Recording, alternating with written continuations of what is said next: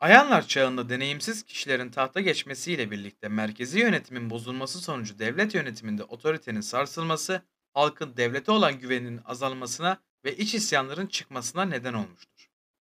Özellikle Yeniçeriler artık padişaha karşı gelmekteydi.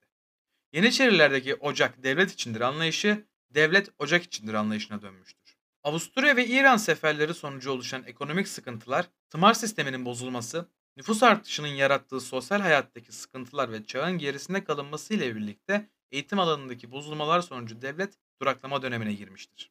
Coğrafi keşifler ile eski ticaret yollarının önemini kaybetmesi, sık padişah değişmeleriyle çok verilen culus bahşişi ve Yeniçerilerin artmasıyla verilen ulufe miktarının da artması Osmanlı ekonomisini yıpratmıştır.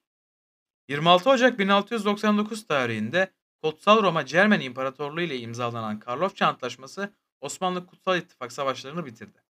Karlofça Antlaşması Osmanlı İmparatorluğu'nun toprak kaybettiği ilk antlaşmadır. Bu tarihten sonra Osmanlı Devleti'nin gerileme dönemi başlamıştır. Papa tarafından Osmanlı Devleti'ne karşı Kutsal Roma Cermen İmparatorluğu, Avusturya, Lehistan, Rusya, Maltalı Senjean şövalyeleri ve Venediklilerden oluşan bir ittifak ile uzun süren savaşlar sonunda yorgun düşen Osmanlı Devleti, Banat ve Temeşver hariç bütün Macaristan'ı ve Erdel Prensliğini Avusturya'ya, Ukrayna'nın kuzeyini ve Podolya'yı Lehistan'a, Mora'yı ve Dalmaçya kıyılarını da Venediklilere bırakmıştır. Celal ayaklanmaları Osmanlı toprak düzenini büyük ölçüde değiştirmiş, ağır vergiler yüzünden yerlerinden olan çiftçilerin toprakları mültezimlerin ya da yerel yöneticilerin eline geçmiştir. Vergiler yüzünden borca giren köylüler işledikleri toprakları sonunda tefecilere kaptırdılar. Osmanlı toprak düzeninin bel kemiği olan tımar sistemi bozuldu. Büyük nüfus hareketleri ortaya çıktı ve kentlere büyük göçler oldu. Tarımsal üretim geriledi ve kıtlık tarım ürünleri fiyatlarının yükselmesine yol açtı. On binlerce insan yaşamını yitirdi ve pek çok yerleşim yeri yıkıma uğradı. Osmanlı'da ilmiyenin bozulması devleti de geriletti. Avrupa'daki gelişmelerin yani reform ve Rönesans'ın takip edilememesi Osmanlı için büyük bir dezavantaj olmuştur. Osmanlı Devleti'nin eğitim sisteminin bozulmasının nedeni beşik ulemalığı denen sistemin ortaya çıkmış olmasıdır. Bu sisteme göre müderrislerin yeni doğan çocukları doğduğu andan itibaren medrese öğretmeni sayılıyordu. 1718 yılında Avusturya ile imzalanan Pasarofça Antlaşması ile Osmanlı Lale Devri adı verilen döneme başlamıştır.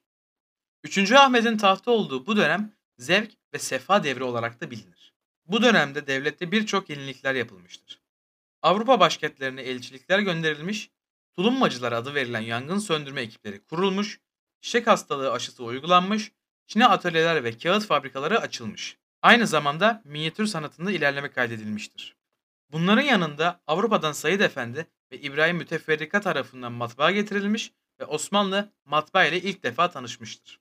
Bu dönemde Sultan 3. Ahmet tarafından Topkapı Sarayı ve Yeni Camii'nde birer kütüphane ve Üsküdar'da da padişahın adını taşıyan 3. Ahmet Çeşmesi yaptırılmıştır.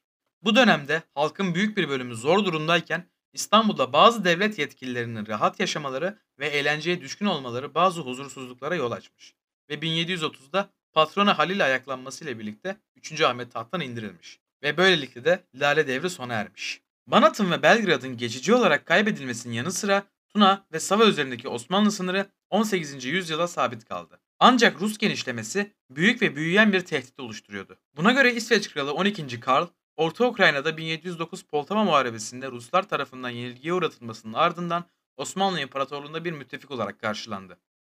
12. Karl, Osmanlı Padişahı 3. Ahmet'i ikna etti.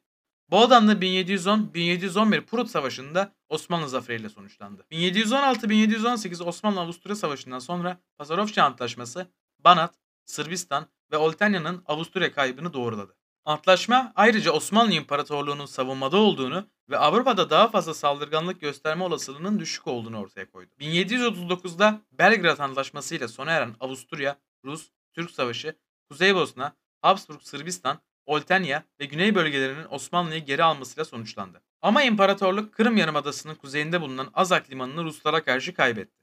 Bu antlaşmadan sonra Osmanlı İmparatorluğu Avusturya ve Rusya'nın Prusya'nın yükselişiyle uğraşmak zorunda kalması nedeniyle bir nesil barışın tadını çıkarabildi. İstanbul Teknik Üniversitesi gibi yüksek öğretim kurumlarının kurulması da dahil olmak üzere eğitim ve teknolojik reformlar gerçekleştirildi. 1734'te batı tarzı topçu yöntemlerini öğretmek için bir topçu okulu kuruldu. Ancak İslam din adamları teorisi gerekçesiyle başarıyla itiraz etti. 1754'te Topçu Okulu yarı gizli olarak yeniden açıldı. Kuzey Afrika'da İspanya Oran'ı fethetti. Orhan Bey Cezayir'den bir ordu aldı. Ancak Oran'ı geri alamadı. Kuşatma 1500 İspanyol'un ve hatta daha fazla Cezayirli'nin ölümüne neden oldu. İspanyollar birçok Müslüman askeri katletti. 1792'de İspanya Oran'ı terk ederek o bölgeyi Cezayir'e sattı.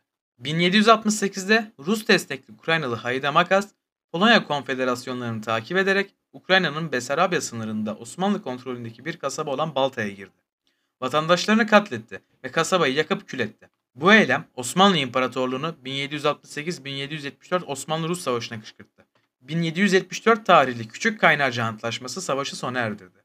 Ve Osmanlı kontrolündeki Eflak ve Boğdan eyaletlerinin Hristiyan vatandaşlarına ibadet özgürlüğü sağladı.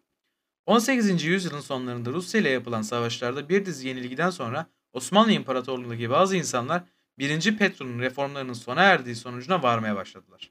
Ruslara bir avantaj sağlamıştı ve Osmanlılar daha fazla yenilgiden kaçınmak için Batı teknolojisine ayak uydurmak zorunda kalacaktı. 3. Selim orduyu modernize etmek için ilk büyük girişimleri yaptı. Ancak reformları dini liderler ve Yeniçeriler tarafından engellendi. Ayrıcalıklarını kıskanan ve değişime şiddetle karşı çıkan Yeniçeriler isyan etti. Selim'in çabaları tahtına ve hayatına mal oldu. Ancak 1826'da Yeniçeri ocağını ortadan kaldıran Halefi dinamik 2. Mahmut tarafından görkemli ve kanlı bir şekilde çözüldü. Sırp isyanları Doğu sorunu sırasında Balkanlarda ulusal bir uyanış döneminin başlangıcına işaret ediyordu. 1811'de El Suud ailesi tarafından yönetilen Arabistan'ın kökten dinci Vahhabileri Osmanlılara karşı ayaklandı. Vahhabi isyancılarını yenemeyen Babali, Mısır eyaleti valisi Kavalalı Mehmet Ali Paşa'yı Arabistan'ı geri almakla görevlendirdi ve 1818'de Driyah Emirliği'nin yıkılmasıyla sona erdi. Sırbistan'ın egemenliği kendi hanedanlığı altında kalıtsal bir monarşi olarak kabul edildi. 1821'de Yunanlar sultana savaş ilan etti. Bir saptırma olarak Boğdan'da ortaya çıkan bir isyanı Körint Körfezi'nin kuzey kısmı ile birlikte Osmanlı İmparatorluğu'nun bağımsızlığını kazanan ilk parçaları olan Mora Yarımadası'ndaki ana devrim izledi. 1830'da Fransızlar Cezayir'i işgal etti. 21 gün süren işgal girişimi 5000'den fazla Cezayir askeri ve yaklaşık 2600 Fransız askeri zayiatıyla sonuçlandı. Fransız işgalinden önce Cezayir'in toplam nüfusu büyük olasılıkla 3 milyon ila 5 milyon arasındaydı. 1873'te Cezayir'in nüfusu 2 milyon 172 bine düştü. 1831'de Mehmet Ali Paşa, Sultan'ın Yunan isyanını bastırmak için askeri yardım göndermesi karşılığında kendisine söz verdiği Büyük Suriye ve Girit valiliklerini vermeyi reddetmesi nedeniyle Sultan II. Mahmud'a isyan etti. Ve sonunda Yunanistan'ın resmi bağımsızlığı ile sona erdi. 1827'de Naverin Deniz Muharebesi'nde donanmasını kaybeden Mehmet Ali Paşa için maliyetli bir girişimdi. Böylece 1831-1833 Osmanlı-Mısır Savaşı başladı. Oğlu İbrahim Paşa komutasındaki ordu Anadolu'ya ilerlerken Osmanlı ordusunu yendi. İbrahim Paşa Kütahya'ya ulaştı. Bu çaresizlik içinde Sultan II. Mahmut, imparatorluğun rakibi olan Rusya'dan yardım istedi. İmparator 1. Nikolay kendisine yardım etmesi için bir seferi kuvvet göndermesini istedi. Ruslar Hünkar İskelesi Antlaşması'nın imzalanmasına karşılık İbrahim Paşa'yı İstanbul'a doğru ilerlemekten caydıran seferi kuvveti gönderdi. 5 Mayıs 1833'te imzalanan Kütahya Anlaşması hükümlerine göre Mehmet Ali Paşa sultana karşı yürüttüğü seferden vazgeçmeyi kabul etti. Rusların müdahalesi olmasaydı Sultan II. Mahmut devrilme riskiyle karşı karşıya kalabilirdi. Ve Mehmet Ali Paşa yeni padişah bile olabilirdi. Bu olaylar Baba Ali'nin kendisini korumak için yabancı güçlerin yardımına ihtiyaç duyduğu tekrar eden bir kalıbın başlangıcını işaret ediyordu. Mehmet Ali Paşa'nın Fransa ile yakın ilişkileri vardı. Onun Mısır sultanı olma ihtimali bile yüksekti. Babali'nin Mehmet Ali Paşa'yı Britanya İmparatorluğunu ve Avusturya İmparatorluğunu yenmekte aciz olduğunu kanıtladığı için askeri yardım sağladı. 1839-1841 Osmanlı-Mısır Savaşı Osmanlı'nın kesin zaferiyle sona erdi.